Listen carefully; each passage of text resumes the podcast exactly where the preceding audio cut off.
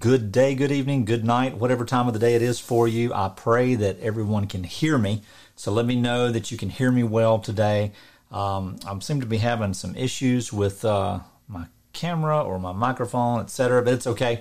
Lord willing, if you can hear me, everything will be good. Um, in part of our questions tonight, I have continued to pick through some of the questions that I've gotten over the last month or so. And um, as you know from last week and then tonight, we're going to talk about interpretation of the scripture. We're going to talk about, you know, the purposes of the writing of the Bible how to apply and live out the scripture and things of that nature. For those of you who don't know, my name is James, pastor of Grace Truth Church. You can ask your questions in the chat. You can also ask your questions in um, on anchoringfaith.org or gracetruth.org or on YouTube. If you're watching on YouTube, click that like button down there or the subscribe button. And then um, if you're on any of our other platforms, we welcome you. We're glad you're here. We typically do this every Sunday night at 6 p.m. Eastern Time, except for the last Sundays of every month. We take time off uh, to deal with some things. But I've got three or four questions tonight that I'm hoping I can get to uh, as it relates to living out the scripture, living out the scripture. And for those of you who have been uh, part of the conversations on Facebook, you'll know that my presence on Facebook has been nominal over the last few months, and it is going to continually and gradually decrease. Um, and I personally, you know, our ministry will still be there, our chat groups will still be there, but personally, I'm going to disengage and the primary reason for that is because um, I, I, found myself through the years spending a lot of time with um, a lot of people uh, from all over the world and i don't mean i don't mind doing that but what has happened is is that because i have engaged so deeply in some people's lives, they have taken that for granted and taken advantage of that to the detriment of the church um, in, a negative sense. And so I don't want to go into any more detail of that, but it has not been has not been a very pleasant experience over the last um, eight to nine months. for those of you who are aware. However, the Lord is sovereign and He purposes all things after the counsel of His will. He purposes all things for our good. And so we're very thankful that He has continued to, to provide for us uh, the, the, the engagement with you all uh, to teach the truth of the gospel. And if you ever have questions about what's taught, if you ever have questions about or clarity or things of that nature, or you want to learn, we are always called by the scripture to help each other learn. We're always called to be able to to, to be patient and to discuss things. But those discussions come to a halt when the discussions and the intimacy becomes conditional. In other words, if I tell you what you must do or be in order for me to have a, a relationship with you or a conversation with you, uh, those things, that's just not the way that the scripture calls us to. And brothers and sisters, we need to make sure that we guard ourselves and our hearts and minds against those types of relationships. The scripture teaches us to just have nothing to do with people who are divisive and constantly um, causing division in their relationships of the of the church, as well as those who uh, continually refuse to lay down false doctrines and out of pride, anything that causes division in any way. We um, we just we sort of just settle that by obeying what the scripture teaches. Now I'm going to have to go in real quick on this first um, question. Uh, I forgot to put the other questions in as I sat here. Uh, I remembered that. Um, I, I had to add a few notes. I wanted to add a few notes as I was teaching so that it would be easier for you guys. And then I'm going to delete this one. You won't even see it, but there you go. Uh, so here we are. We have a couple of questions tonight, and this is going to be the first two. I'm sort of sticking them together. They're left over from last week. But what is the purpose of church history for the believer? And does this also apply to the theology of history or historical theology? And let me explain to you what church history is and what um, you know really what historical theology is. It, it's sort of self-explanatory, but I assume that everybody understands this, so I'll explain it there. Uh, church history is just the historical record of the church, and it we we see it in the book of Acts, uh, as I talked about last week. Uh, the Gospels, we see some church history, and um, you know we know that the scripture is the only historical record that matters. Now, I'm going to say that, I want to say it very clearly. The scripture is the only historical record that matters concerning the things of the church. I'm not talking about the history of the world and everything in it. So, church history is not the Bible. Uh, church history, when somebody says church history, what they're saying or what they're discussing is the you know the annals of church history. Like I've got um, you know Philip Schaff's complete volumes up there, and we see you know early church history. We see, uh, you know, I've got I've got uh, Clement and and some other historical writings of people who were pastors and elders early in, in the turn of the century, the second century, the third century. We see different establishments of church hierarchy.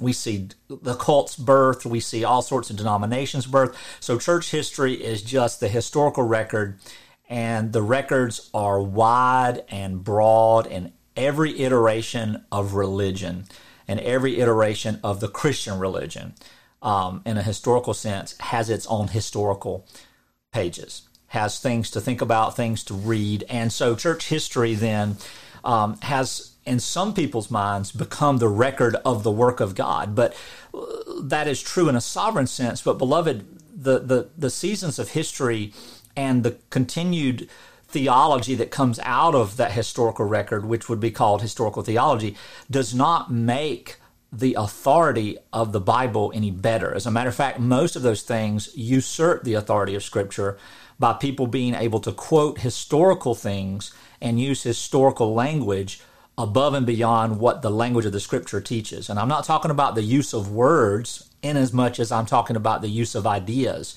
And then when the use of words become more dominant than the teaching of Scripture itself within a particular vernacular, um, historical theology and historical hist- uh, church history become the power behind it.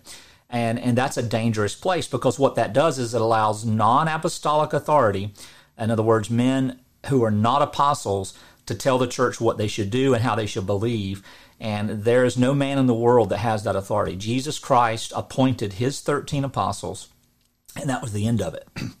that was the end of it. They are the only ones who have authority over the church.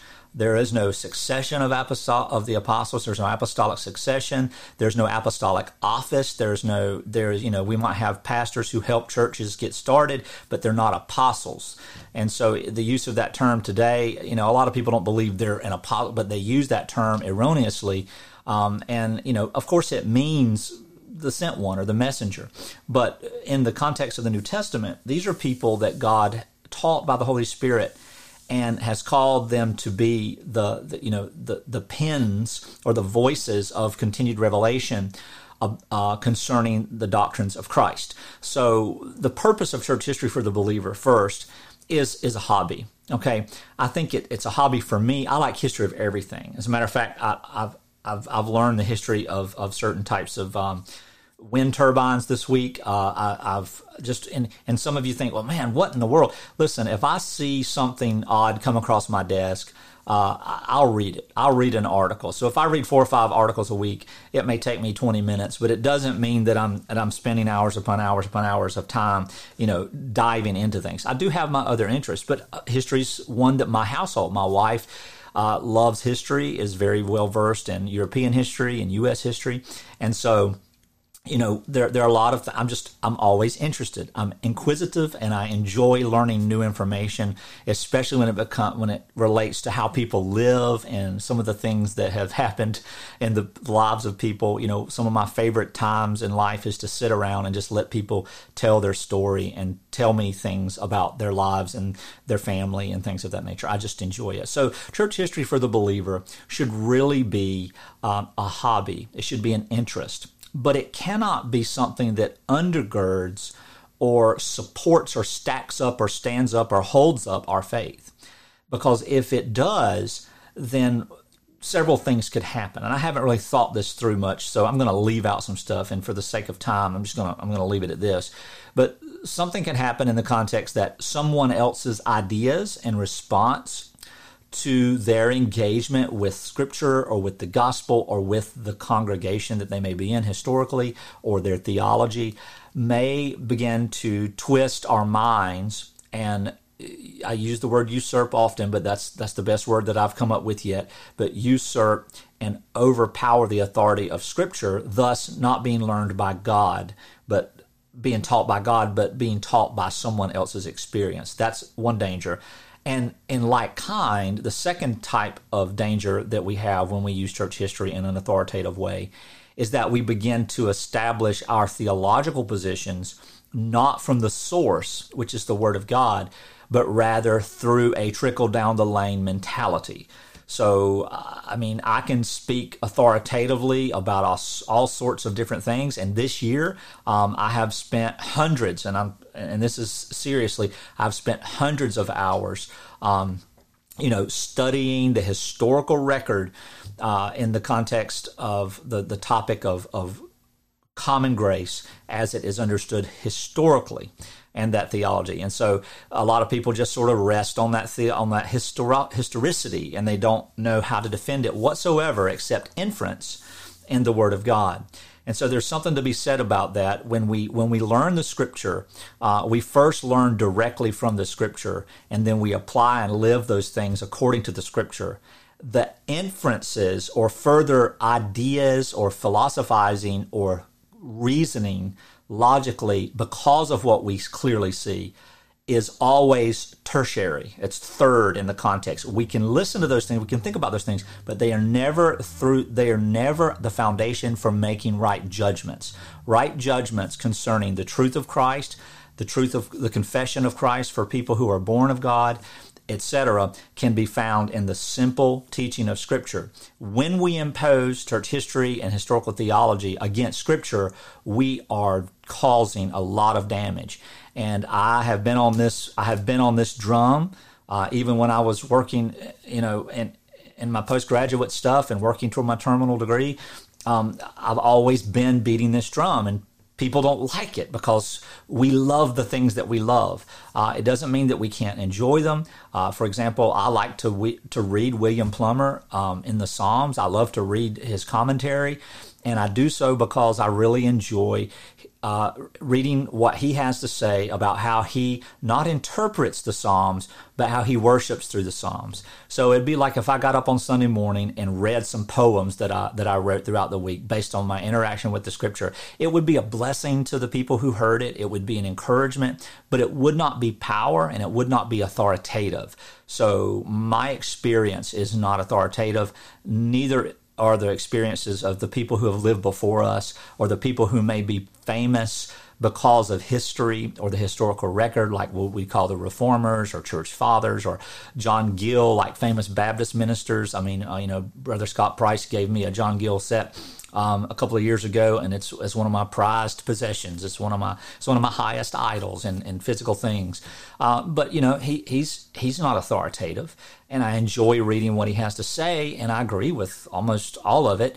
Um, but that's not where I go to get my understanding. The same thing, I uh, you know with with church history or what have you. So that's the quick and short answer to that. I can make this entire broadcast tonight. I can make this entire video uh, about this and, and talk, but I think if I did, I actually would be doing uh, harm, more harm than good. Now, this next question may take up the remainder of our time, so uh, I pray that, that, that, if you know, if I've never told you to take notes before, but right at the end of you know five minutes till, I was typing in some things, which is what I just had to replace, and uh, I wanted to make sure that the things that I was going to say um, I told a brother earlier today that I had about 16 things. I don't think I, I think I've put them down to maybe 10.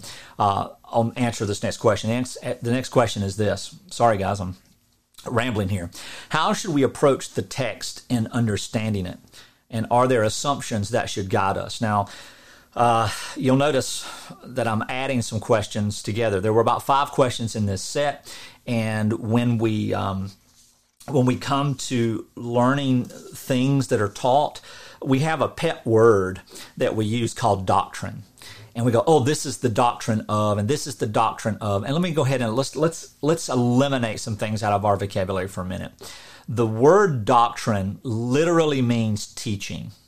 So if I'm to learn the doctrines found in the New Testament, it means I'm learning the teachings of the apostles and the teachings of Jesus. Period. All the teachings. So there's no such thing as a set of academic things. There's not a list of things. Uh, so when we say doctrine, a lot of times people think there's theological things there, which is part of doctrine. There's historical things in the Bible that are part of doctrine. There's some commands in the Bible that are part of doctrine. There's some proclamations in the Bible that are part of doctrine. And the whole show last week was about the understanding of how we approach the scripture and that. And I'm sorry that I, I didn't even have the, the the chat history up or uh, the chat window up. It's a separate it's a separate software. I didn't even turn it on last week, and I'm so sorry because I know that the microphone had gotten pushed away. So now I'm up a little bit closer to the camera and everything today. But uh, uh, hopefully you could hear it enough to to understand it. But you know, we we need to realize that yeah, there there are hermeneutical principles. There are principles about how to deal with the genre of the text. You know, is this a narrative? Is this prose? Is it history? Uh, you know, is it just is it poetry? Um, and I didn't mean to say prose in that context, but is it poetry? Is it a song? Is it uh, you know is it prophetic? Is what kind of text is it? And how do we read it? And how do we apply? It? Those are interesting things that are important. But I've learned that when God teaches the people that He has called to understand the gospel, when He teaches us the scripture, we don't really have to think about these things. Now, they help us in problematic areas, but we don't really have to think about literary styles. We don't have to think about genre. We don't have to think about, you know, the syntax until we get to a place that we start saying, what does that really mean? You, you know what I'm talking about when there's some, the text in the scripture where we have to really pay attention. And there's always somebody that can come along and help us. But for the most part, and I believe this is true not only in my experience, but from the context of Jesus teaching his own disciples, uh, the, the teachings of Christ carried by the Holy Spirit are simple. And so there are some things that we need to assume and understand as we approach the Bible. And those are the things that I, that I want to talk about today. So let, us just let's just dive right in. The first thing that I want you to understand, and these are not in any particular order, and like I say, there were 16 or 18 of these, and I've tried to consolidate them. So forgive me if this doesn't sound as academic as it should or as spiritual as it should. Uh, but these are just things that I think the Scripture details for us in its in its holistic picture um, of just common sense and good, divinely inspired understandings. So when we approach the Bible and we try to understand it, and we try to apply it, and we try to interpret it, what are some things that we need to keep in mind? And here's the first one. Oh, well, right here. Um, know that Scripture is God breathed. And 2 Timothy 3.16, it teaches us that Scripture is breathed out by God, um, and that means it's carried along by God, that God has caused the writing of Scripture. The, the Bible attests to that, not just in Timothy, but everywhere else that we see that God gave this word here, God gave this word here. Paul specifically says that, you know, when he makes a difference uh, or a differentiation between his thoughts and wisdom on something and then uh, you know, the command that the God, the Holy Spirit has given him, he'll say, like he says to the Corinthians in, in chapter 7 of First Corinthians, he'll say that this is from me, not the Lord. These are my thoughts, but not a command from the Lord. And then he'll pick back up and he'll say, now this is from the Lord, not from me. Um, so scripture is breathed out by God. That means God's revelation of himself to his people is written in these, in these books and these all these different writings. And this is a compilation of 66 writings. Uh, the Bible is not a book in and of itself. It's not a composition. This is not one composition. This is 66, com- and depending on your thoughts on Isaiah and some other places, we have 66 compositions. They could be 60, could be 60, could be 70, depending on how you look at, you know, First, Second Chronicles, First, Second, uh, Isaiah, things of that nature. But as far as we know in the Christian faith, you know, there are 66 separate writings, separate books, letters, literary compositions that comprise the Bible that we know. And God, throughout the history of the writing of these documents, not only has He written them according to these documents, but He has preserved them perfectly according to these documents. And the, the, the attestation of the Scripture gives its author as divine in every aspect. So when we approach the Bible as believers, we by faith believe this is God speaking. Not what God has said, not what God has done, though it contained that, but what God is saying today. So God is revealing himself to us through 66 independent writings that have been compiled divinely with his sovereign power and purposes so that we might know him as the creator redeemer of his people and all the ways in which God has established this salvation and redemption um, is is chronicled here. All the teachings that are necessary to understand the depths of the, the you know the judicial idea of this of this redemption are here in the Bible, um, and it's interesting because I say this my entire life. I've said these things, and I've said these things when I say my entire life, my entire ministry life, and I constantly press the the the, the great emphasis about the scripture alone, period, no matter what. And a lot of people jump into that. They go, Oh, you're certainly right, you're certainly right, you're certainly right. And they enjoy that aspect of our ministry, our teaching, the emphasis of scripture. But then when it rubs against some of their practical theology or their historical theology or their or, or, you know their church history. It, it drives them a little bit silly or when it rubs against our inferences it drives them a little bit upset and then they don't want to listen to the teaching anymore. And so that's something that we have to make sure that we remember.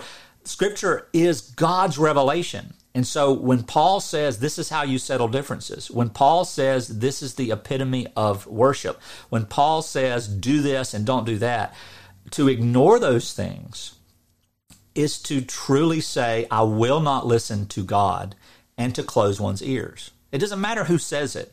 Unbelieving heretics and charlatans became the evangelist in Philippi when Paul was arrested. He says it. He says they were preaching out of pretense and false motives. They did not know what they did not know the, the, the truth. They were not God's people, yet they could mimic and parrot the message of Christ. And what does Paul say? Let them preach because the truth was there. No matter who or what or through whatever means the scripture is given, the scripture is authoritative because it is God speaking. It is God speaking. Now, that doesn't mean that everybody who uses the Bible is right. That's why these questions are so important. We have to read the Bible and we have to read the Bible in certain uh, with a certain understanding and with a certain approach, etc.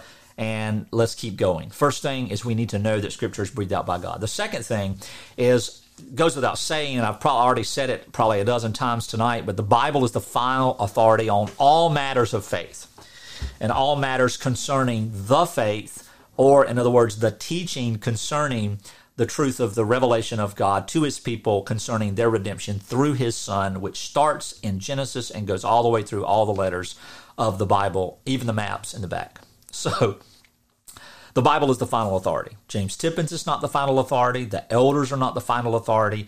Uh, as a matter of fact, if, if, if, you remember in some previous discussions we've had, elders are called and equipped by God divinely to rightly divide the word of truth, is what Paul says in Timothy, to divide the word of truth and to teach others to divide the word of truth in order to give oversight to the intimacy of the church and the teaching of this church and the instruction of the church that the church may be, as what does he say to the Ephesians, may be taught to do the work of the ministry, to meet each other's needs. And for some strange reason in our day, everybody wants to be a theologian. With pastor shepherds are not theologians. Uh, this is a misapplication of learning the Bible to think we're supposed to be professors and theologians and, and academics. No.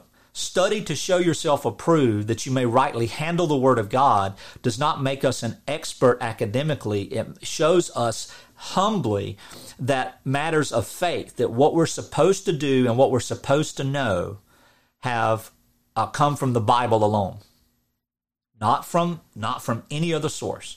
And so when the elders of a church when they answer the call of God appropriately, they teach the scripture, they equip the church, and they watch out that the church stays in unity and doesn't allow people to come in and run amok and cause division and fear and anger and frustration in the in, you know in, in the body of Christ, no matter what. Because when people are corrected, we are to celebrate that correction. When people refuse to listen to correction, we are to warn them, then we are to have nothing else to do with them until they come back and say, you know what, I was wrong. I'm going to listen to the Word of God now. So, a reasonable person being led by the Spirit will listen to the Scripture when the Scripture tells us to do certain things or teaches us certain doctrinal matters. Inferences and distinctions outside the Scripture are not authoritative. They are not God given. That is Gnosticism, and we do not we do not hold to the authority of outside knowledge coming in through logic and reason and all these other ideas. Now, some people go, well, you know, no, we're not yell button anything. We're going to hold to the authority of the Word of God on matters of faith. And if our thoughts and thinking go outside the margins of clear teaching, we put those to death because they're not important. They may be beneficial to ourselves, but they're not beneficial, and nor, are they required to be taught to the church. If it's not written in the Bible, it should not be taught to the church as a doctrinal distinction. So the Bible is the final authority on matters of faith, handling faith, living faith, etc. Three, biblical synergy provides what I call a safety net. It will not contradict or deny its own teaching. In other words, it's self. Um, is self uh, teaching, it's self interpreting, um, and it also is inerrant. Now, people don't like the word synergy, but it actually means works together. The Bible works together. In other words, the Bible is always teaching the same thing excuse me, the Bible is is illustrating the same thing. The Bible is pushing its readers to the same truth and it does not contradict itself. So we come to the Bible knowing that when we open its pages, it is God breathed, it is the final authority, and it works together with itself to teach us about itself.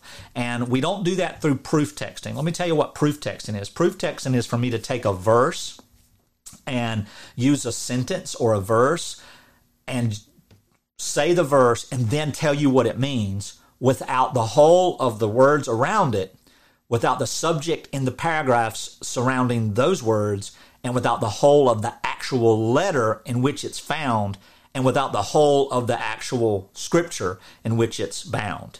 So I probably cannot repeat that. It sounded a little poetic there, but I can't repeat it. You can rewind it. Um, but this this is biblical synergy. We know that the Bible works together and interprets is interpreted by itself, and that it's not contradictory. It does not deny its own teaching. So when we find things that seem contradictory to us in our own mind, we know that it's because we're looking at it incorrectly. So we have to back up and look at the whole. Next. Fourth thing that we need to understand is the simplicity of Scripture and we need to realize what is being said simply. Uh, I have a, a, a, plaque somewhere that I used to keep in my study when I was in California. And when I walked into my door, it was, you know, it was about 15 inches long and about eight inches high. And it was just this metal cutout, the word simplify. Because as I learn things and as I work through things, I mean, I'm a poet, philosopher. I like to think, uh, but I, I found that I opined too much in the areas of my own imagination and people would look at me like what are you trying to say? What, what are you trying to walk us through? What are you trying and i realized that i was not doing the church any good. So i went and i found this i wasn't looking for it but i was at a, a store one day and i saw this big metal thing that said simplify. And i and i said you know i should i should do something like that in my um in my study and the very next week, somebody in the church bought it for me and brought it to me. Said, "Here, put this in your study to simplify the way you speak and simplify the things that you're saying. To realize that the Scripture is sufficient, and you don't need to have you don't need to have all this high knowledge and this high vocabulary in order to teach the people of God correctly. For some strange reason, yes, like Brother Queller said, you don't have to have a PhD to listen. Uh, you know, terminal degrees are fun for those who like to do research, for those who like to do, uh, you know, uh, project based things and and it's great, but it doesn't make you a better pastor. It doesn't make you a better Bible teacher. It doesn't do anything sometimes but get in the way. Um, the scripture is simply enough, and what it says is simple enough to be understood, especially when the divine is at play. And we'll talk about that as well. The Bible instructs on things that we are to both know and to do. Uh, years ago, and I mean, this is original in my brain, but I'm not the first person to have ever said it uh, is we answer the question, so what? Or now what?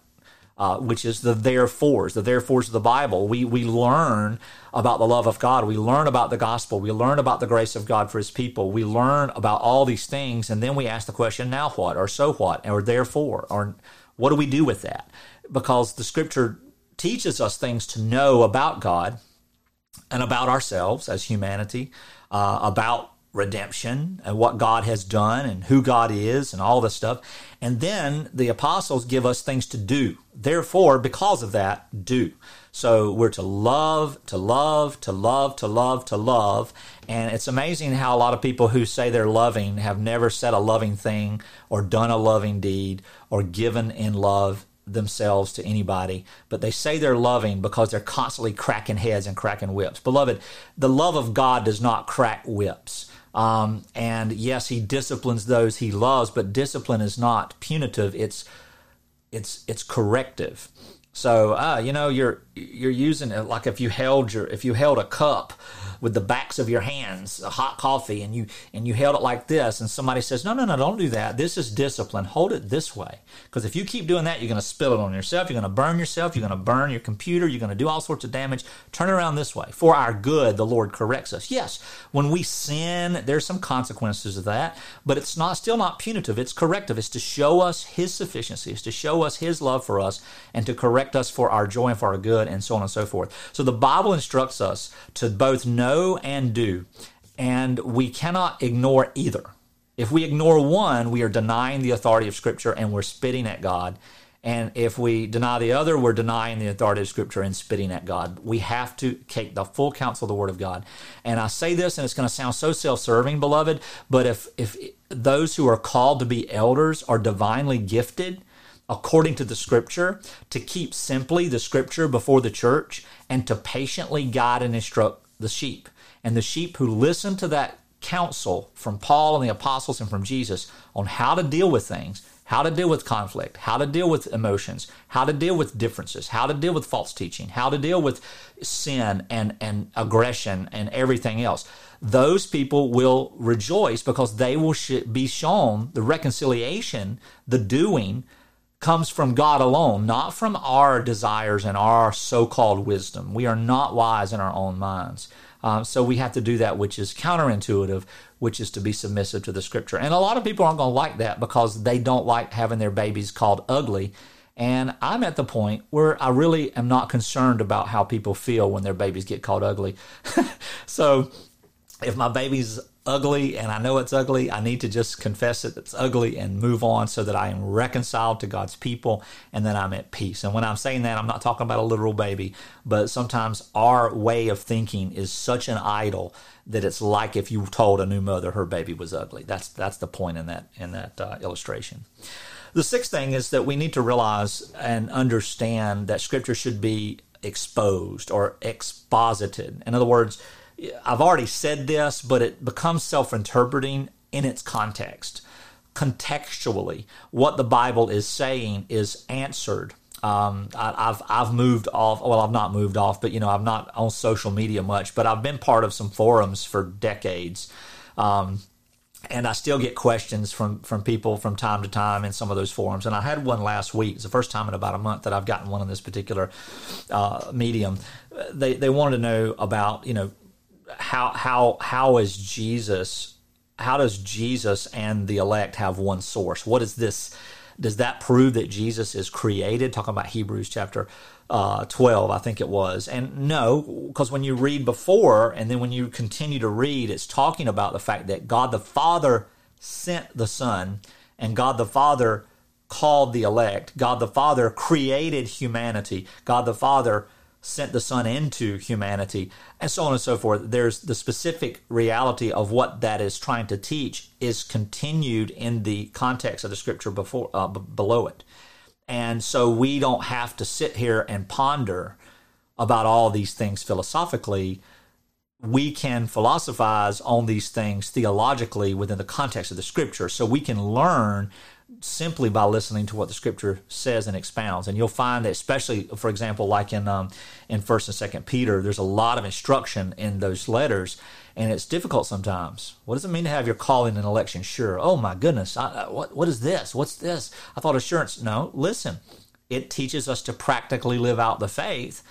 And in doing so, God promises to continue to reassure us. Why? Because we're with the body of Christ, we're together in the gospel, we're unified in the understanding of grace, and we continue to live as worshipers serving each other. You know, you worship Christ by serving each other. You love Christ only by loving one another sacrificially, sometimes at a great cost. Um, and then in doing that, the scripture teaches us if we continue to read, it'll show us contextually that these things will not hinder your joy, nor will they hinder your assurance, but you won't even be inundated with all of this doubt and despair when you're serving the Lord's people. It won't enter into your mind. It'll just, you'll just sort of live at peace with the knowledge of truth. And so this is a prescription that God has written. Exposition is what protects us in our understanding of that. And then this one, seven. These are see. You notice I've really do have like eighteen, but I've put them into I've put them in pairs. Uh, we've we've looked at, at a lot of things. You know how how are you to understand and apply Scripture? And you know Scripture is to be learned individually. And when I say learned individually, I mean read individually. Uh, you should you should read the Bible. Okay, I have more Bibles than I could ever use, and I've recently picked up another one that you know I like a reader's Bible, and I didn't have a uh, I, did, I only had a hardback reader's Bible, and so I picked me up a leather bound reader's Bible that doesn't have any footnotes or anything in it, and I love to read it. And I learn Scripture when I open it and I read it. Not when I study the notes, not when I study the commentaries, not when I listen to the teaching. Um, I do learn things from that, but when I learn scripture in, by myself, it's because I'm reading it and I'm reading it and I'm reading it and I'm reading it. Uh, you'll find the Lord will teach you if you read the scripture. Then, corporately, we come together and we share that learning. We share what we've been reading and we engage with each other in that reading. And then the pastor shepherds who are called and, and going to be held accountable for the joy and the oversight of the intimacy and the correction and the forgiveness and the love of the church and the purity of the church and all those things. In the in, in the very small scope that they've been given that responsibility they have to exercise that oversight. And as the pastors teach the church from the scripture the church is always on guard because they are learning the scripture through the reading. Then the pastors read the scripture and they're learning. Then they're instructing the church in matters necessary for the church's joy and then it all works together, doesn't it? So the Bible must be learned individually and then shared and taught corporately so that we are affirming each other's learning. Now, what I'm not saying here is that the historical church and the hierarchies of the bishops of the historical church have the final authority. We've already done that. And if you're just now popping in in the middle of this video, go back and listen to this entire, this is answer seven of this question. Um, and so realize that the scripture is the final authority. It's like somebody accusing us of usurping the authority of scripture with uh, using the framework of historical confessions. Friends, we've been we've been rewriting confessions for five and a half, six years now, and uh, we have so many caveats um, that last year, the middle of last year, I just took all those documents down off of our um, off of our public sphere and off of our webpage. and I and and then the wording is still there, but it's it's very clear that the authority of Scripture and Scripture alone is that which we use to understand the things according to the Bible, the things of Christ, the teaching, the doctrines, all these things, the theologies, and the application of those things. So anytime we may uh, say, "Oh, this is what I think," when we corporately get together, we begin to experience stuff uh, that we've never experienced before. We, we begin to experience issues or problems or thoughts or ideas, and how we handle them is biblical. And then when we come on the other side of them, we realize, you know what? We we had no idea about this, or we were wrong over here, or we got this right. And then we massage and change the information that we have in our minds, and then the information that we hold to for the public to see as Christians corporately. And without corporate submission to the Word of God, that'll never take place. Everybody will be a federation of Christianity upon to themselves, and they can do exactly what they want to do. And, beloved, there is no call in the entire Bible for a Lone Ranger evangelist, Lone Ranger theologian, Lone Ranger. Uh, there's nobody, nobody, there is no such thing as a Jeremiah in today's time. God does not call people to these things anymore. He calls all believers to be subject to the word and to be subject to the apostles' teaching and to, as much as possible, if they are able, be submissive to the teaching of Scripture corporately to other believers and to the oversight of elders who teach the gospel. And that is not a lording over, that is a safety net. And so we, we learn, and the only way that we are going to know that we understand the joy of intimacy is when we find things we disagree on. And then when we see the Lord flesh those things out, He is worshiped for it.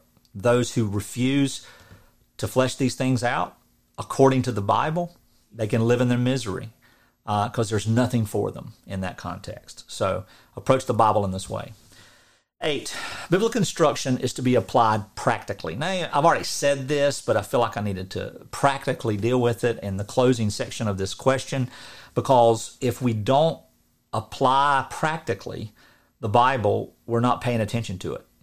So, for example, if there is a division in the church, and why do I keep saying that? Because that's uh, last week. The whole reason that most of the letters were written is because of division in the church. Division. And what was the division? The division always had to do with relationships. Relationships were at odds either because of someone's sinful actions, like they were having incest, they were committing adultery, they were stealing, they were lying, or someone's sinful teaching, who they continue to want to stir things and cause problems with false teaching, or sinful attitudes like feeling better than others, or hating people, or not wanting to be around people. Um, and so all of this, you know, is a practical instruction because of the great gospel of free and sovereign grace. Therefore, you all need to get along Elders, I'm holding you responsible, the Lord says, for making sure people listen to the word. If they don't listen to the word, have nothing else to do with them until they learn to play nice and to be submissive and at peace. You realize the whole Christian experience is supposed to be wrought with trials and and and and suffering. Yet we're supposed to be at peace in the midst of that. And beloved, I have allowed my flesh to become very sinful over the last year because I have submitted to my anxiety and to my stress and to my what ifs and all these things and it's just become uh, it's become overbearing to the point of physical illness. And by the Lord's mercy he's brought me through it and and putting me on a path to, to health emotionally and physically and by all means spiritually. But I cannot fall back into that by thinking that there's something that I must do to eliminate trials and suffering, those are promised to us. The difference maker is Am I willing to continue to be together intimately with those who will practically apply the Bible? And the answer is yes. And in contrast, I have no obligation to those who are not willing to practically apply the Bible in every circumstance. And that is such a peace for me because I think I say, I humble brag because in my mind I know that I don't have any power or anything that can help anybody. But there's always something in the back of my mind because of my actions and my obsessions with issues of division and stress, etc. I think I can fix it if. I wish I could just do, if I could just, or that I mull around on how I could have done differently, what I could do better. And the Bible gives us those answers practically Here's the instruction. Here's the truth of the gospel. Here's the commands. Do these things. You don't. You're not going to listen to that.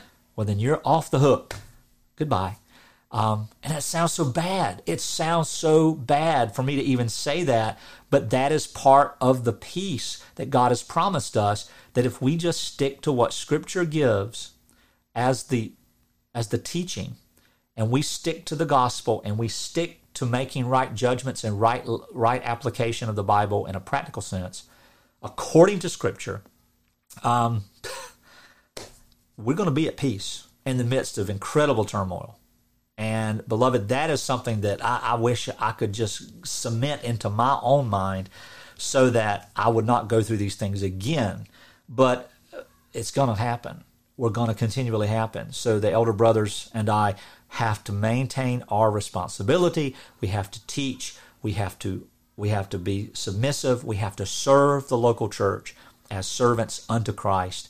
as they submit to Christ through our oversight and do that which is required of each of us and support one another you know emotionally and spiritually and even financially. You know we have an obligation to the body of Christ first and foremost and we learn about those things in our understanding of scripture. And the final thing is that we must understand the bible and apprehend it um, prayerfully. We must realize that if we're not asking, if we're not seeking understanding, we probably won't get it. Uh, there's a big difference between the person who goes, okay, I know what I'm talking about. This is what the Bible says, and this is the truth, versus the person who says, Father, I think I know. Please teach me the truth. Please show me wisdom here as I read your word and as you teach me. There is an expectation that is not that is not arrogant. The scripture teaches that God opposes the proud and gives grace to the humble.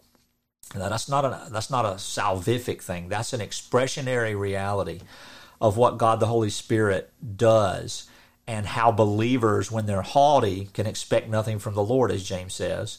But believers who are humble, who realize that everything that they are is from the Lord, and that if He doesn't come and give, they have nothing, even in the practical sense of Christian living, uh, that, that they can expect nothing.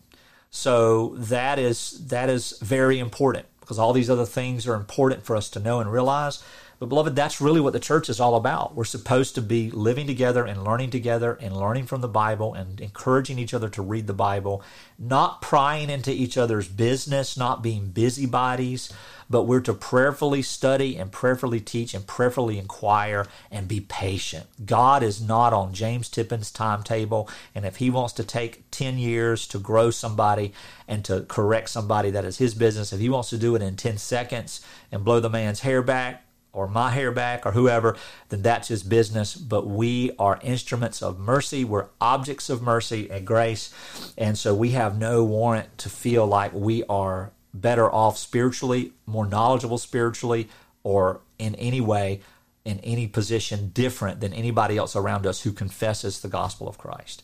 And when we find things that don't fit the correct narrative of Scripture, the correct instruction of Scripture, we're to be kind and we're to be gentle and we're to correct with all patience and all um, gentleness and kindness because if we're not going to do that, it means that we think that our aggression and that our power moves are going to make a difference. Listen, our aggression and power moves are not going to make a difference. Uh, you notice that even Joshua, you know, sometimes people like to be Joshua. They want to they want to be aggravated that the spies don't want to go in there because they're scared. Let's just go in there and do it. But even Joshua never, ever, ever did anything without the command of God through Moses. And then when Moses was dead, Joshua never did anything without the command of God directly. So the command of God directly to the New Testament church is written in the apostles' letters. And we do well to pay attention to that. Peter even says that, doesn't he? He even says that. I think I got one more question. Um, let's see. I might not be able. Yeah, I can do this. All right. This this one came in yesterday, uh, and I saw it as I was typing in some of the other stuff on Facebook. Um, and uh, and sadly, I, I know I, I, know this sentiment. This is why I'm coming off of Facebook. I don't. I'm not going to engage in these things anymore. People who are who who make a living, and I'm using that term lightly, but people who are known for always telling who are and who are not believers, who are who are not true Christians, who are false teachers. These people are to be avoided according to the Scripture. These people have no use in the body of Christ whatsoever. Um, they aren't prophets uh, and it breaks my heart. But these people should be avoided, and they'll tell you that I am should be avoided because I believe this. It's it's it's ironic, and you know that might be a straw man fallacy. It doesn't matter. The Scripture does not give us the warrant, nor the command, nor the instruction. Uh, to make much of error and to make much of wrong. We just sat here and heard nine things that we should understand and know of how we approach and interpret and apply the scripture in our lives as Christians. And none of the instruction there has anything to do with constantly dealing with error, mocking unbelief, talking about false teachers. This stuff for Grace Truth Church is coming to a quick end. It will be matter. It will be a matter of discipline in the future, uh, and that means correction um, because it becomes cumbersome and it creates a it creates a um, a law that someone can't live under. If these things are necessary for salvation and these distinctives are necessary for assurance, then the Bible is a lie, and Christ is a liar, and God the Spirit is a liar, and the prophets and the apostles are liars because they teach through their through the Scripture that Christ is sufficient and His work, His atoning work for His people is sufficient and that the instructions given to the New Testament church had nothing to do with these things. As a matter of fact, on the several short occasions that we see the apostles teaching people to deal with false teachers, uh, he's talking only to elders and he's telling the elders to warn them and silence them, and that if they don't silence them, just to put them out of the church and say to the church, this person would not commit and submit to the scripture. He's gone. Um, I don't I don't know. I don't know how I, I've been too patient, but I'm not a patient person. So I overcompensate with, uh, as the elder brothers will tell me, and some other brothers have told me through the years, that I'm too long suffering, that I almost become negligent in some areas of oversight because I'm trying to be too patient. I always want to wait. I'm thinking, okay, another month, these, this person will come to their senses. Uh, and I think I can be patient and wait on that after action. So the action is patient correction and instruction. Those who listen to patient and those who listen to correction and instruction and come under subjection to the scripture, they walk together with the brothers and sisters, and those who don't um, leave. And those who leave are expelled and excommunicated from the family of faith until such time as they come back and say, you know, I made a mistake. And then it's as if we've won our brother because we are able to celebrate the power of God in reconciliation because of the Spirit of God who teaches us of our righteousness imputed from Jesus Christ. So, how should we deal with those who are aggravating us?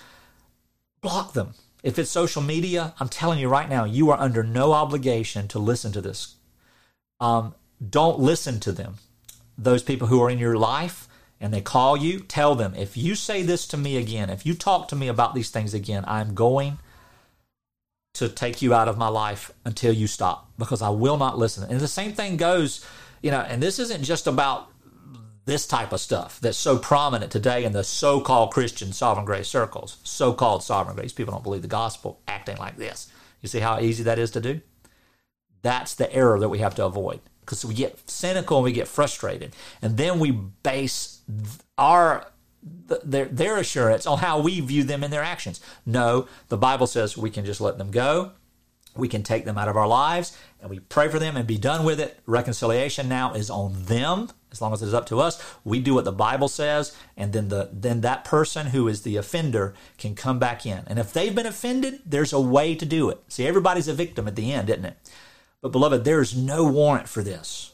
I'm warning the church. No, you're not. You're the devil's tongue. You are the satanic tongue when you go and you do this stuff. I found out tonight that people have been writing letters about me that I've not even seen. It's a joy. It's not the first time either. It was done in 2012. It, it was done, it's been done my entire life, but it, it, it's okay because it is what happens when we hold to the truth and the sufficiency of Scripture as our guiding light and the rule of all things concerning faith. So we're not going to do, we're not going to be bothered but a little while anyway. Um, but it's not just this either. Uh, we also have the obligation. We have no obligation for the for the those people who continue to bother us with politics, continue to bother us with the negativity of social issues, continue to demand that as Christians you have to believe this way and you have to do this way. I mean, I've lost a lot of friends because I don't agree with their idiotic philosophies, in my opinion, on their political points of view. but the very fact that I know that I think that their views are idiotic means that there's an opposition there. So what do I do? I don't talk about these things. I'm not going to discuss them. And that makes people angry. I'm not going to discuss them because if I automatically, if I from the beginning think that something's idiotic, what good is going to come out of it for me to say that or to me to communicate that or to me for me to argue it when it has no eternal value whatsoever. So in the end of that i'd say no i'm not going to talk about these things. Oh then i just can't trust you as a brother because you won't talk about these things. You see don't let people rule you in that way. You're under no obligation to anyone who is not walking in the truth according to the commands of scripture and there is no reconciliation except everybody listen to the full counsel of the Word of God. So these things are important unto the name of Christ. You might say, well, why does it matter? Why, why do we have to work these? Because it's the name of Christ. We are not glorifying God by being a participant and constantly in the midst of all these things. Beloved, you can't pray effectively when your spirit is downtrodden when your heart is troubled, when you're in despair, when you're angry, when you're cynical, when you're depressed. You can't pray effectively when all you do is get up every day and when you think about spiritual things or think about the church, all you're doing is worrying about what's happening behind the scenes. Beloved, we have enough to worry about. Let's not add to that. And so, with all that being said, we have a great Savior. We have a great God who has loved us eternally in Christ Jesus, and Christ died in our place to satisfy the righteousness of God, and he rose himself from the dead, and he's credited to us his righteousness, so there is no condemnation. We are free, and we're free from death, we're free of the power of sin, we're free from condemnation, we're free. But yet, this old meat suit of ours, this mind, this world, this culture, there's always going to be everything Everything it offers is passing away and it's always going to cause us stress and anxiety. Beloved, we're not called to labor in the mire of anxiousness. We're called to labor in the midst of anxiousness with joy and peace and comfort. Attach yourself to the people who are carrying you in the gospel to places of worship and joy and peace. And don't worry about the rest. Let the Lord handle them let the Lord handle them. It is, if I were honest and could just say some things, I'd wreck my reputation in some of your eyes. But I, I say it often I am a fighter. I am a, a, a, you know a person that can shake the sense into somebody in my own mind.